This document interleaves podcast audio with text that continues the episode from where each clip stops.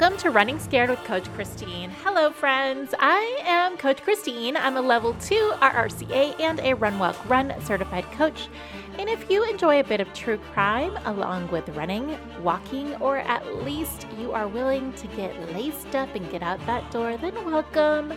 You have found your corner of the internet, and I hope that we're going to be besties. Let's get right into today's workout with a strong five minute walking warm up. Let's make it happen in three, two, and one. We're rolling. Go ahead and make this five minutes setting the tone for the entire workout. You're going to be tall, you're going to stay relaxed, and you're definitely going to roll through here nice and light. If you're outdoors, of course, you're being really mindful of your surroundings. And I am sure that you let someone know where you are heading or at least what time to expect you. If you didn't do that, it's okay. Go ahead and send them a message now. If you're inside on a treadmill, go ahead and fire it up. Bring it up to a 1% incline. That's going to help to minimize the impact on your joints as we get moving and grooving here. All right, rock stars. This five minute walking warm up is always a great opportunity for you to get those tendons, muscles, ligaments, all those joints nice and lubricated so that the actual workout feels a little easier. Also gives us plenty of time to get into what you can expect for today. So, before we dive into today's workout, I'd like you to know that we are going to be covering the hit podcast Serial.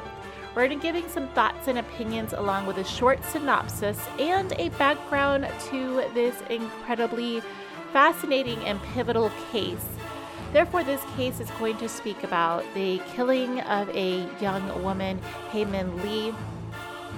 And as of now, more than ever, this case is truly officially unsolved. We're going to talk more about this during the workout, but please know that as this case is very much evolving, despite the killing happening in 1999, almost, well, actually over 20 years ago is really exciting about Serial, the podcast, is that it turned the tide on long form journalism. Long form journalism was traditionally seen in print or in public radio stations, but with Serial, we saw a breath of fresh air breathed into the podcast community, and in doing so, Serial can be credited by spawning an obsession with podcasting, true crime, definitely informed us more about the legal and judicial system, and it changed how we, as listeners, consume media forever. So, there are going to be some spoiler alerts. If you have still not heard Serial, it's definitely going into episode notes. I'm going to strongly encourage you to check it out. I think I binged it over one weekend. It's about eight and a half hours, maybe about nine hours long. Absolutely riveting. However, it's still very, very poignant. Right. And along with me, I am really excited to talk about the fact that Serial is not the only thing here that's the multi award winning. We also have, along with me, a very special guest. She'll be joining me during the core part of today's workout. And she too is an award winning entrepreneur, journalist, and a digital marketing strategist. She's a proud mama of three, and besides just being a total badass, she was my go to girl whenever I had to reach out to somebody and be like, hey, did you hear what happened on this latest episode of Serial? Or did you hear the latest twist and turn? So while we're going to be chatting more about Adnan, which until just about last week was considered by the judicial system as the murderer of Hae Min Lee, speaking about him, his case, and of course, Serial in it itself. Let's talk about what you can expect for today's workout. We're going to use the rate of perceived effort. It's the RPE scale. It goes from 1 to 10. 1 is easy peasy lemon squeezy stroll. 10 is Oh my goodness, girl, there is a murder on the loose heading your way. You better sprint for your life. I'll add that full scale into the episode notes as well. Friends, this case and podcast serial, along with tons of spawn offs, had one thing in common with today's workout. We're going to keep you guessing. That's right, friends. During today, while we chat about the case serial and learn more about Ashley, we're going to mainly work in conversation pace segments, but we're going to pop in some pace surges, some pullbacks. But unlike a traditional interval workout, the segments are going to vary in length and you won't know that they're coming. So if you decide to go back and listen to Serial, you'll completely understand that this workout is as full of twists and turns as was that case. Great work on warming it up. Let's get right to it, friends. We're going to go into our first conversation pace in three, two, and one. Well, friends, without further ado, while you are rolling in your first conversation block, I want to welcome on in my dear, dear friend and the person that I constantly texted with. Can you believe what just happened on the latest episode of Serial? Hello, Ashley Cisneros Mejia. How are you doing, friend? I am doing so well, Coach Christine. Thank you for having me on Running Scared. Oh my goodness. I'm it's funny because we were talking a little bit how we're both scaredy cats, but yet we both fell in love with true crime. And I think a lot of it, in part, well, specifically for me, was because I fell in love with Serial. Is that kind of how you started? I mean, you're true crime a little bit less so than what I'm into, but you still got into Serial quite a bit. Oh my goodness. I was obsessed with Serial. And you know, I never probably would would think that I'd choose, you know, a podcast like that, but mm-hmm. I think mm-hmm. the storytelling and just how relevant the case was, you know, the, the people in it. It just I was I had to binge that whole thing. I totally got it done in couple days maybe. And we didn't yeah, even just binge Serial, which is over like eight and a half hours worth of content. At the time when it first came out, they've had to add content because of some new developments and, and friends. Where we're going to talk all about that as well. But we didn't just binge Serial. We didn't stop there. We went on to every possible offshoot with Serial come down the road. Like we got involved with some of the main characters, or not main characters, these are real people. One of the main people, or the person who brought this case to light, essentially started off her own offshoot podcast. We both got into that. She wrote a book. We both got into that. We loved the HBO show. So we went we went into full camp, like let's learn as much as we can, all because of just listening to this one podcast. So I've mentioned to folks during the warm up that we would be talking about Serial, but there are some people out there that haven't actually ever heard of Serial. Did you want to give them a little bit of a synopsis from your point of view as to the podcast and the case itself? Absolutely. So the case is about a, a beautiful girl named Hae Min Lee, um, whose life was taken um, during her senior year of high school. Um, she lived in Maryland. I believe this was 1999. Correct me, Coach Christine, if I got that wrong. Um, and basically, this case, um, her ex boyfriend at the time um, was convicted and is actually, uh, well, we'll talk about that more, was found guilty uh, at the time of of killing her. Uh, somebody that was close to the family, to the, the young man Adnan, to his family, was trying to find a journalist to talk about this case. And this was a couple of years even after he had already been in there in prison for a while. She finds Sarah Koenig, um, a dr- journalist from was it uh, This American Life? Yes. Pitches this idea, um, or this telling her basically, here's this case um, you need to look into this. We need a journalist because there's um, some things that I think that I don't agree with.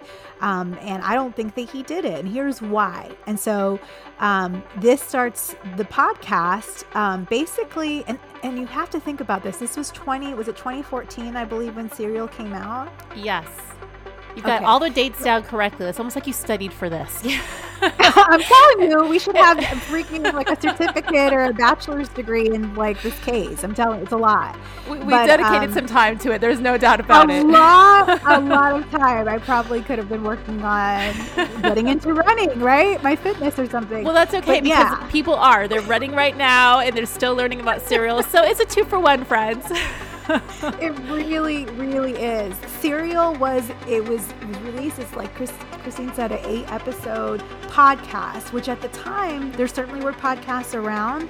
I think this, if not the first true crime podcast, or like the most popular one, definitely. The one that hit it out of the park and like completely like you can't think of true crime podcast without thinking of Serial at this point. Yes. Yeah. Yes. Turned everything as a result of it, like you said, all these other offshoot projects, not just podcasts, but books and shows um, were created um, after it. And we'll talk about in a little bit, but actually led to some major developments that I certainly didn't see coming. I think that not even the individuals that were involved with Serial thought that it was going to happen. So, again, as Ashley has perfectly put down, so I'm so glad that, you know, I'm definitely cheating off of Ashley's test. If we ever have to sit down and do an official test for Serial, I'm going to see if she'll let me like look at her paper because she has all of the details down perfectly. Uh, the what I think that really focused me on Serial and friends, if you haven't yet listened to it, of course I'm gonna throw that into episode notes for you guys to check out. But what compelled me was the fact that Sarah Koenig opens it up with saying, "I get so many of these people would like, please investigate this. Mm-hmm. They're innocent." But she said that when she started to kind of look at this one, she really did start to say, "Wow, I don't know if I can agree with what the judicial system has come up with. It does appear that this may potentially be a case where the wrong man is serving time. Now, what was fascinating for me in listening to it was that Sarah, by the way, comes from This American Life. This American Life is a gorgeously produced podcast. So she definitely, well, a radio show who also has a podcast component. So it's a podcast that everything is perfectly balanced. The audio is on point. They have little clips that they bring in and just captivates you. It's really perfect storytelling. So you are, you almost forget that this is real life to a certain degree because it's so beautifully orchestrated and how it's pulled together, which makes it even, I think, even more fascinating. But what Sarah does in this podcast, and the reason why it was the first of its kind, I believe, is that she takes us on the journey with her. As she's exploring this case, she's actually putting out these episodes. So it's considered like that long form journalism. And both you and I are big fans of journalism because that is actually in your background. You yes. Are, you're like a formally trained journalist. yeah. Is yeah. I was yeah, absolutely. Absolutely. Yeah, I was a newspaper reporter for a small community newspaper and I covered everything from, you know, city council to crime like this to, you know, this community organization's having a bake sale because it was a small town paper. So yeah, I I think that was another reason is because it was so beautifully done, because it was journalism um, but it was this rich storytelling. I mean, I think I just nerded out over just mm-hmm. how how she told it and how she structured the whole podcast. I loved being able to go on the journey with her. It felt like yes. because again, she was it was very twisty and turny in terms of in one episode you would leave it with potentially I don't know, maybe he did do it. Then the next episode or even sometimes within the same 15 minute segment of an episode, you'd be like, I'm not really sure how I feel about this. But, friends, one thing that you should not be ambivalent about is the fact that you are going to confidently push into your next segment. We're going to go ahead and do a 30 second push, taking it up to a seven or eight on that effort scale. Let's do it in three, two, and one. It's just a little 30 second surge to push up that pace. And then we'll talk more about Serial, its offshoots, and kind of how it changed the game for so many different things, not just podcasting, not just true crime, the legal system and how people perceive it and maybe even how we've, as consumers of Serial, have changed our viewpoints. You guys, let's go ahead and take it back into our conversation pace block. This one is going to be 10 minutes in three, two, and one. Make sure you reset that posture. You're nice and tall, you're bold and confident with how you are moving here. All right, so we alluded to the fact that we nerded out, we love Serial. Besides Serial and how it was produced, what drew you to the case specifically? You know, I think it just felt so relatable. I mean, you and I are around the same age as Hae would have been, you know, if she was alive today, and Adnan and some of the, the, the folks that were in the story. I mean, it takes place in 1999. Um, it, you know, centers around this couple, these this this their relationship, um, being seniors, looking forward to graduation. Like, I think it this the way the podcast was produced with snippets of the music from that time. It just felt like, oh my goodness, I was in high school in 1999. I um, remember, you know, getting ready for prom, um, and then also just the cultures. Um, so, mm, yeah, Hae was Korean American, and um, Adnan Pakistani American American, and you know, my family, I'm Mexican American, and my family was very, very strict. So, you know, Hae and Adnan, there was almost this Romeo and Juliet effect, like where they weren't really supposed so to be dating. They kind of had to keep weren't. it hidden. Yes, yes, yeah. Mm-hmm. That all felt. My parent, my parents were very, very old school, very traditional, um, and so I related to the story, to the people, to the time that this really yeah. happened in history.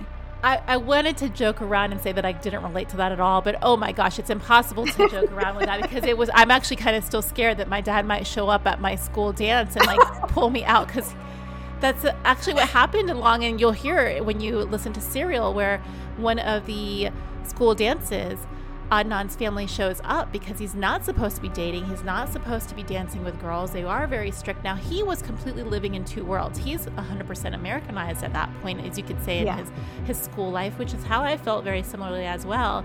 But I still had my dad hanging out at the school bus stop making sure that I dressed appropriately for school. And I'll never forget him picking me up the one time and making me change and he oh, must have made me change in the worst outfit ever. But anyway, that sounds overprotective and overbearing and maybe not relatable for some people. But those were the little segments that captured me because I feel like, oh my gosh, I, I lived such a very similar life. I too was listening to Jodeci, um, and that probably was my song, just as um, Hae writes in her diary. And I love also how compelling it was. It, it also hurts my heart to a certain degree that we got to hear um, from Hae from mm-hmm. the voice of her diary. So it did allow you to have some insight into this young woman. That for me being a female and thinking back to that time, she wrote very similar to how I would have written back then. Probably still would write very similar to it because I feel what I feel so passionately, and and she does. She encompasses how how much she felt that she loved Adnan at that time and how great the relationship was. And then, of course, when she was mad at him, how much she hated him. So it was definitely, it felt like it was, it could have been my story. And yeah. there, but for the grace of God, go I kind of just comes into my mind. Like, who knows what actually happened to this young woman? And you want to mm-hmm. feel justice found for her. And yes. if it's Adnan, fine, let it be Adnan, but let us know it's 100% Adnan.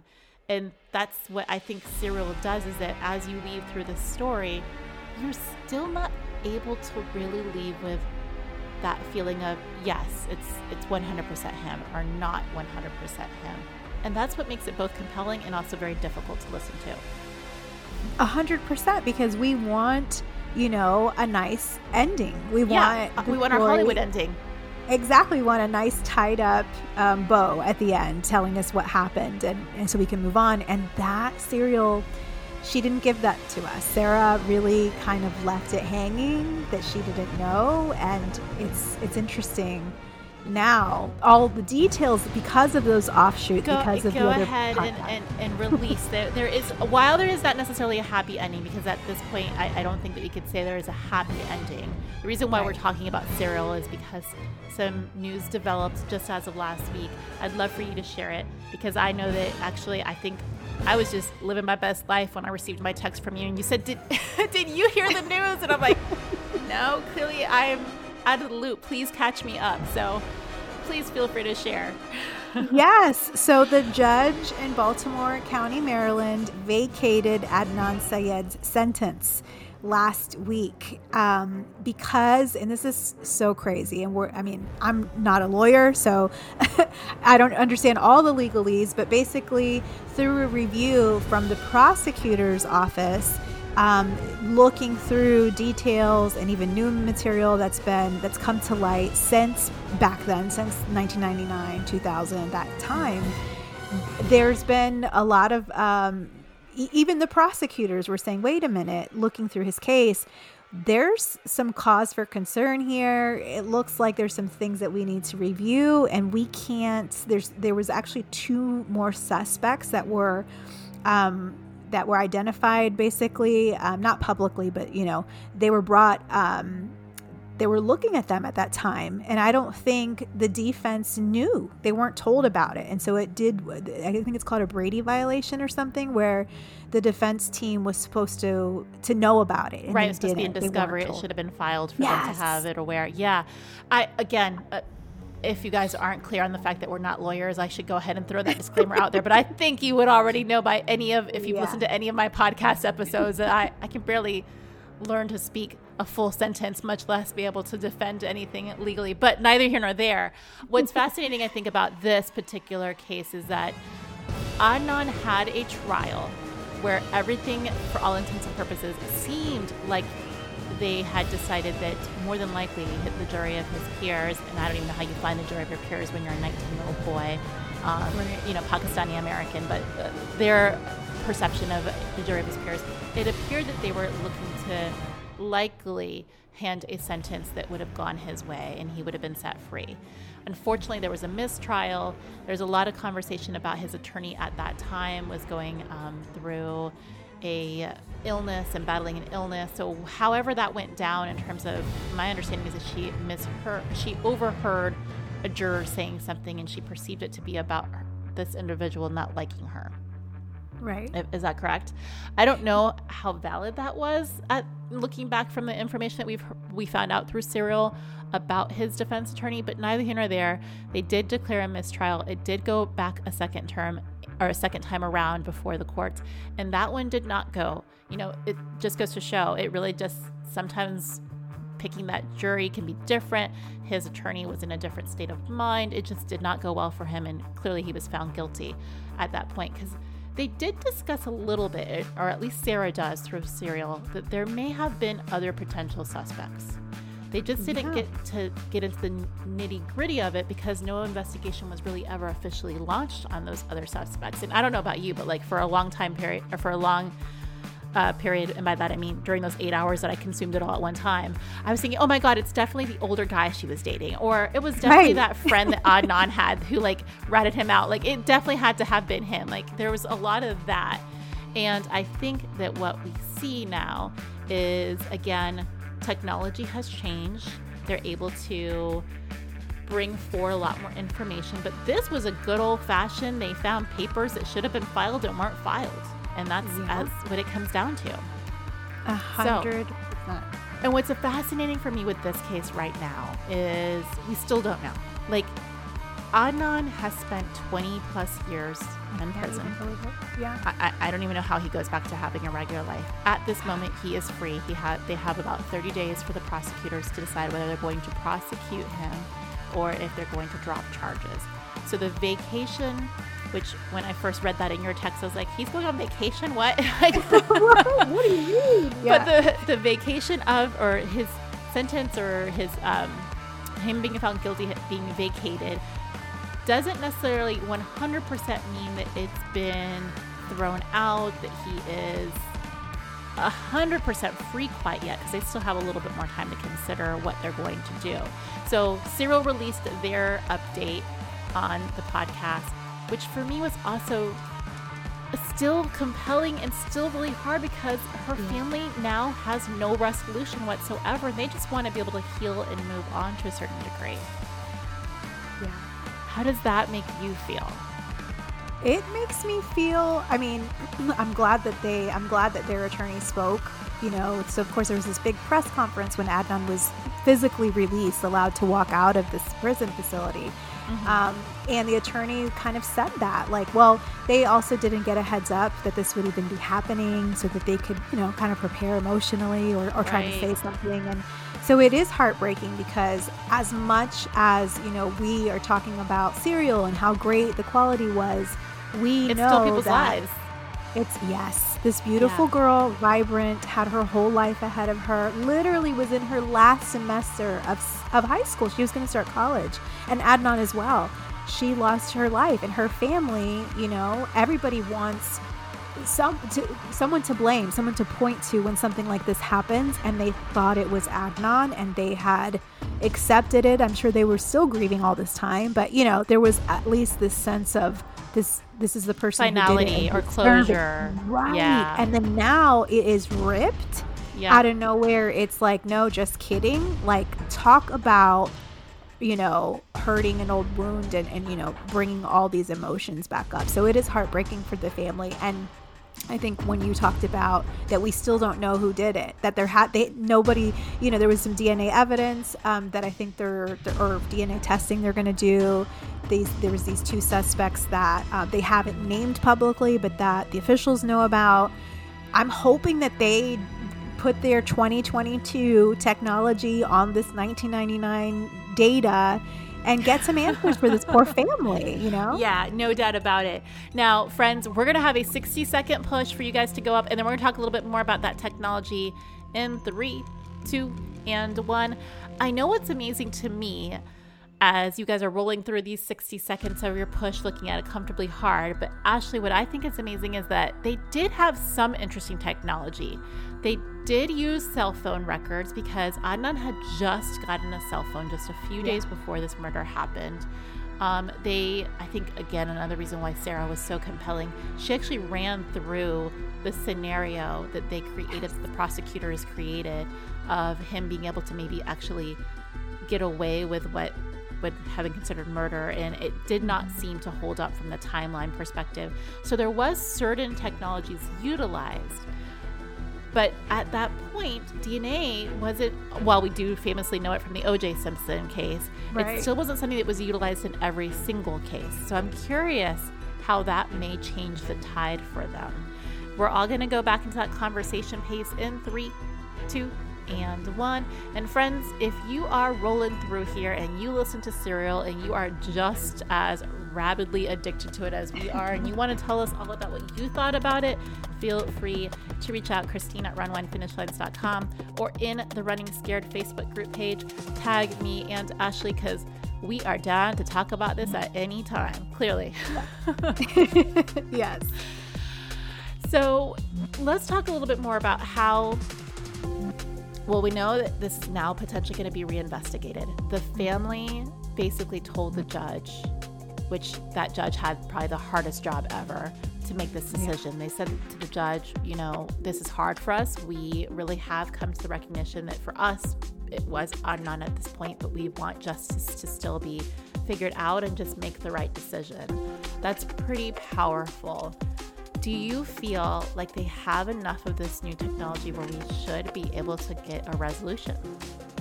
I hope in so. our layman I'm... limited amount of forensic information. Like I, I don't really 100% know, but I, I think so. I, I want to think so, right? Like, certainly this technology has improved. Thinking about, you know, like you talked about phones, like he had just gotten a phone in 1999. Now we can run whole businesses from our smartphones. Like, you can record whole movies from the quality of yeah, your camera and your smartphone. So, certainly, yeah. I have to think that the DNA, first of all, they didn't test even the case they didn't test like some of the items that were found near her body um, uh, they didn't even test it at all for for DNA for like the person who discovered her to to anybody else.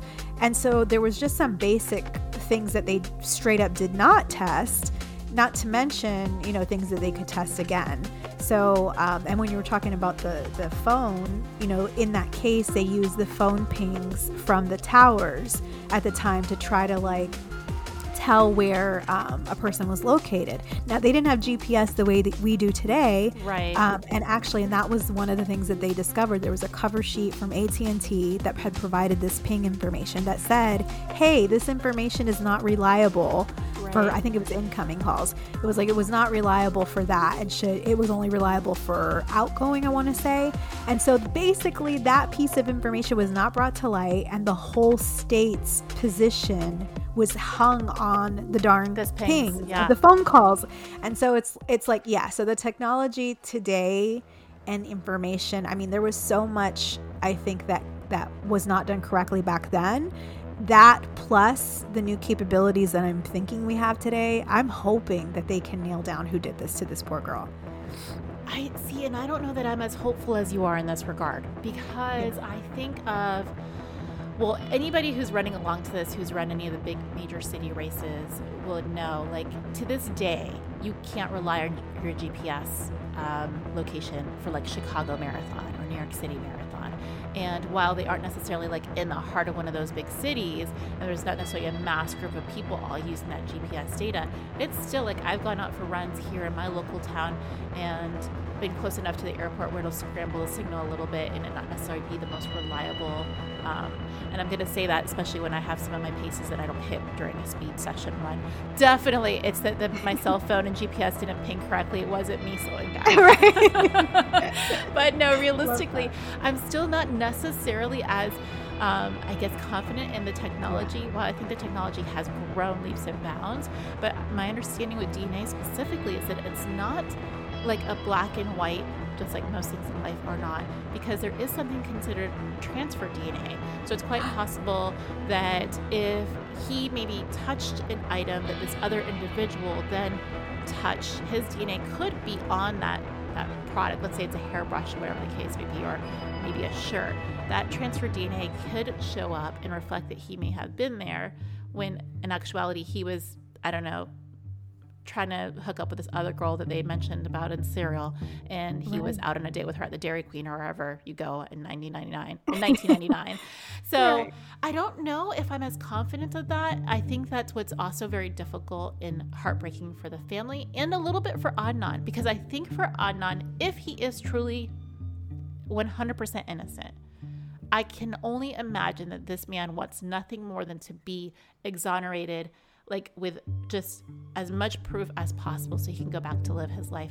I don't know how he really goes back to live his life, but right. I think he would want no doubt whatsoever as he moves forward in his life. A hundred percent. And you think about it, I mean, he was taken from his bedroom in the early morning hours, a couple days, you know, after this case, after this happened, when he was 17 years old.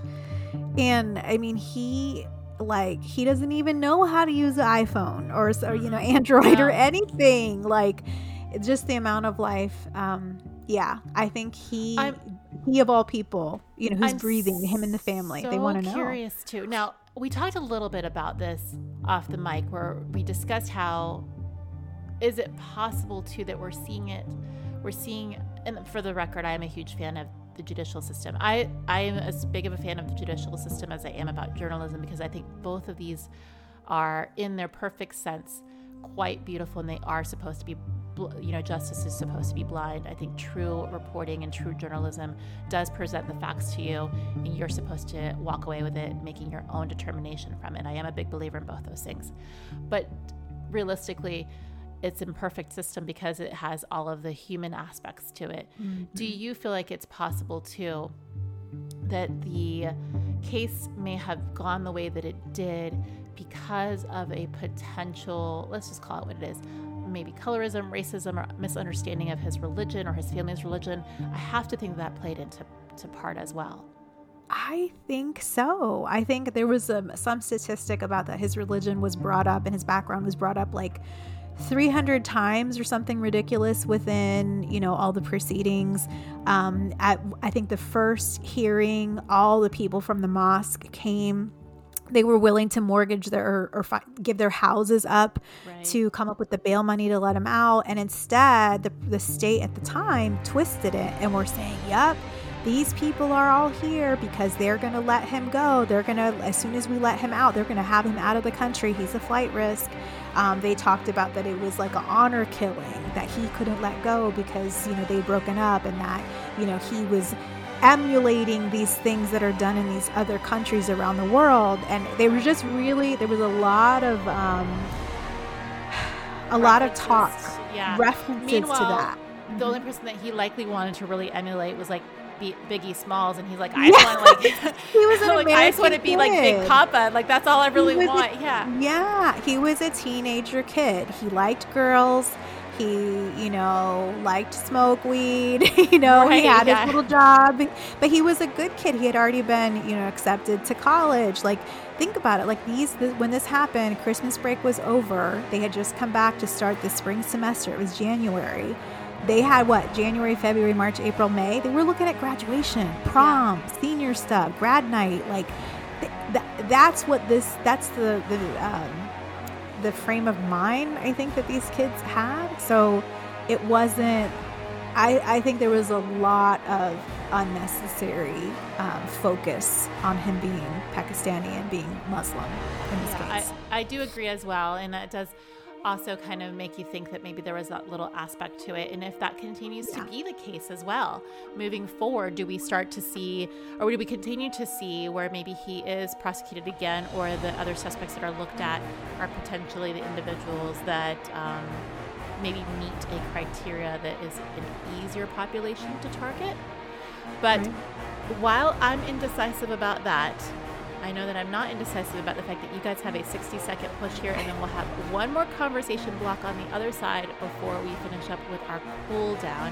We're going to learn a little bit more about journalism because, again, I think that's really so important with storytelling as to why we were captivated with Serial. But, friends, first, let's make that push happen in three, two, and one.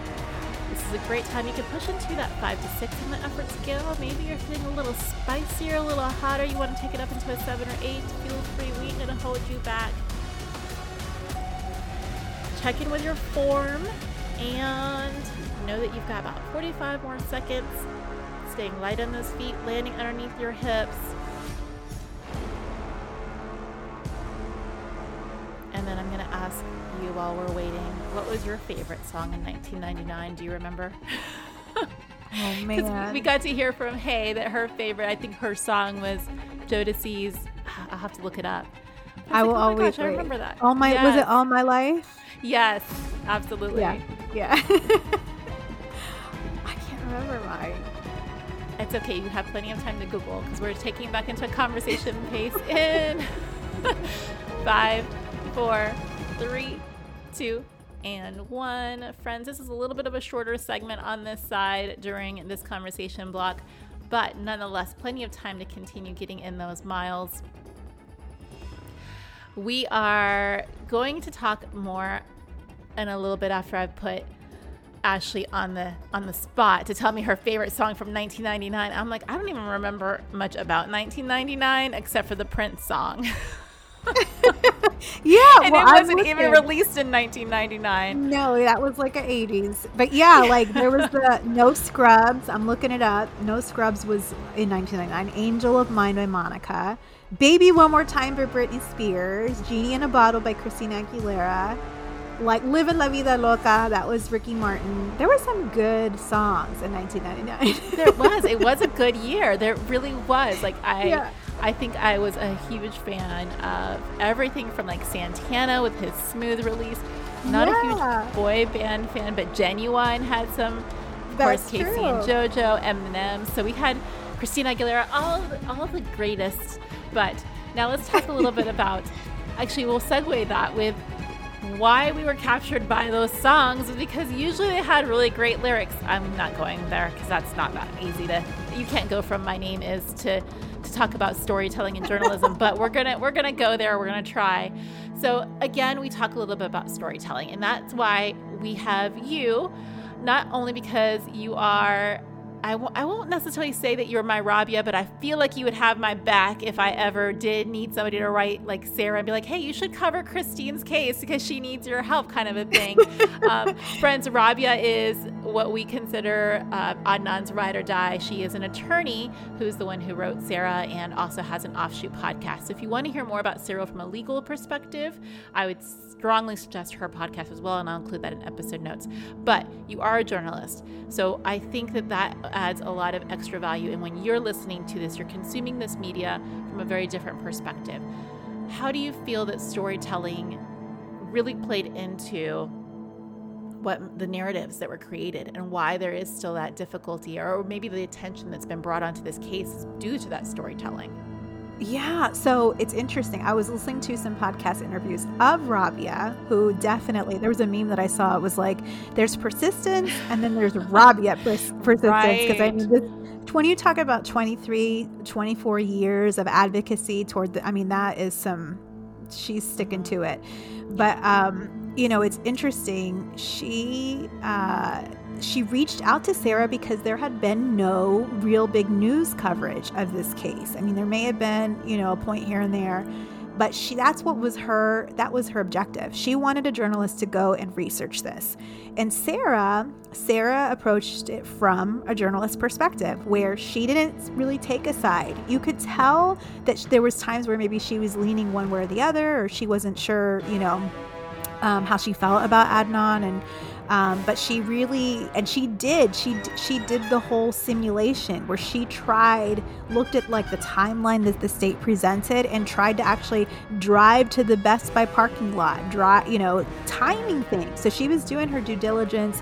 Um, some critics will say she didn't do enough but she really achieved kind of the objectivity. This here's the facts here's what these this side says here's what this side uh, side says, and here's interviews. And she presented the information. Some of the critiques, like I've heard Rabia in interviews talk about, that she was upset that Sarah didn't at the end say, No, I think he didn't do it, or Yes, I think he did. She, she left that up to the listener. And to me, that is what journalism is supposed to be. It's not editorial, Absolutely. it's not an opinion column. Right. Like you're not you're not supposed to take a side. You're supposed to present both sides or all sides equally, fairly. You're supposed to do your research from high quality sources, double yeah. check those sources. And so for me, I, I, like I can see the frustration why people feel like Sarah didn't take a side, but to me that she was doing the right thing. She wasn't supposed to take a side. Yeah, all that comes to mind when I hear people criticize um, Sarah, which, by the way, she's also multi award winning. So I'm pretty sure yeah. that she can handle that little bit pepper of criticism yeah. because she's walked away from this actually kind of revolutionizing an entire source of media. If there's no mm-hmm. doubt about it. But I think well then you pick the wrong journalist because that's this is somebody who has that that's her history she came up through public media where there is that really big um, emphasis on having that more of that perfect standard or I shouldn't say perfect, but more of that standard of making sure that when you present your information from a journalistic standpoint, it is without a doubt where it's not colored. You have to almost remove yourself from it. I think she still allowed the human aspect to be seen because she yes. did have her doubts and she would vocalize her doubts in a medium that you could really only do through podcasting. She couldn't necessarily do that if she would have been maybe writing it.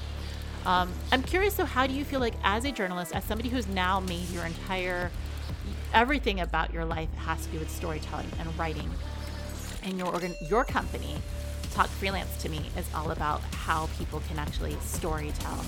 What do you feel like that people could take away from it? What's a, a lesson that somebody who wants to get into freelance and hears this incredible, beautifully well done podcast?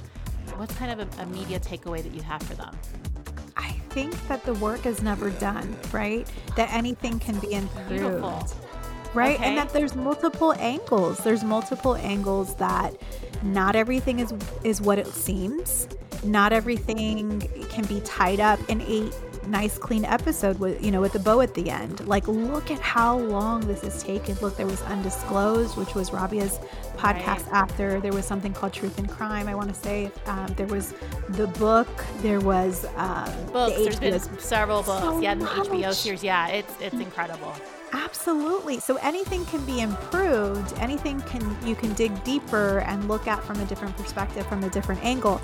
And that doesn't mean that we need to get caught up in okay, well, you know, perfectionism. Like I think there's also something where you can you can review something, edit something, create something and it's good enough or it fulfills the need at the time but also giving yourself that grace and that knowledge that there's always something that you can do better, you can tweak. Um, but that you know that's an it's an evolving forum that that writing um, you can always go back to things and revisit them like look at hamilton hamilton like just revolutionized broadway and it's this right. historical story of one of our founding fathers and by taking a different view of it by looking at the story and telling the story in this unique way just how it resonates with a whole new audience that maybe wouldn't really pay attention beyond, you know, history class.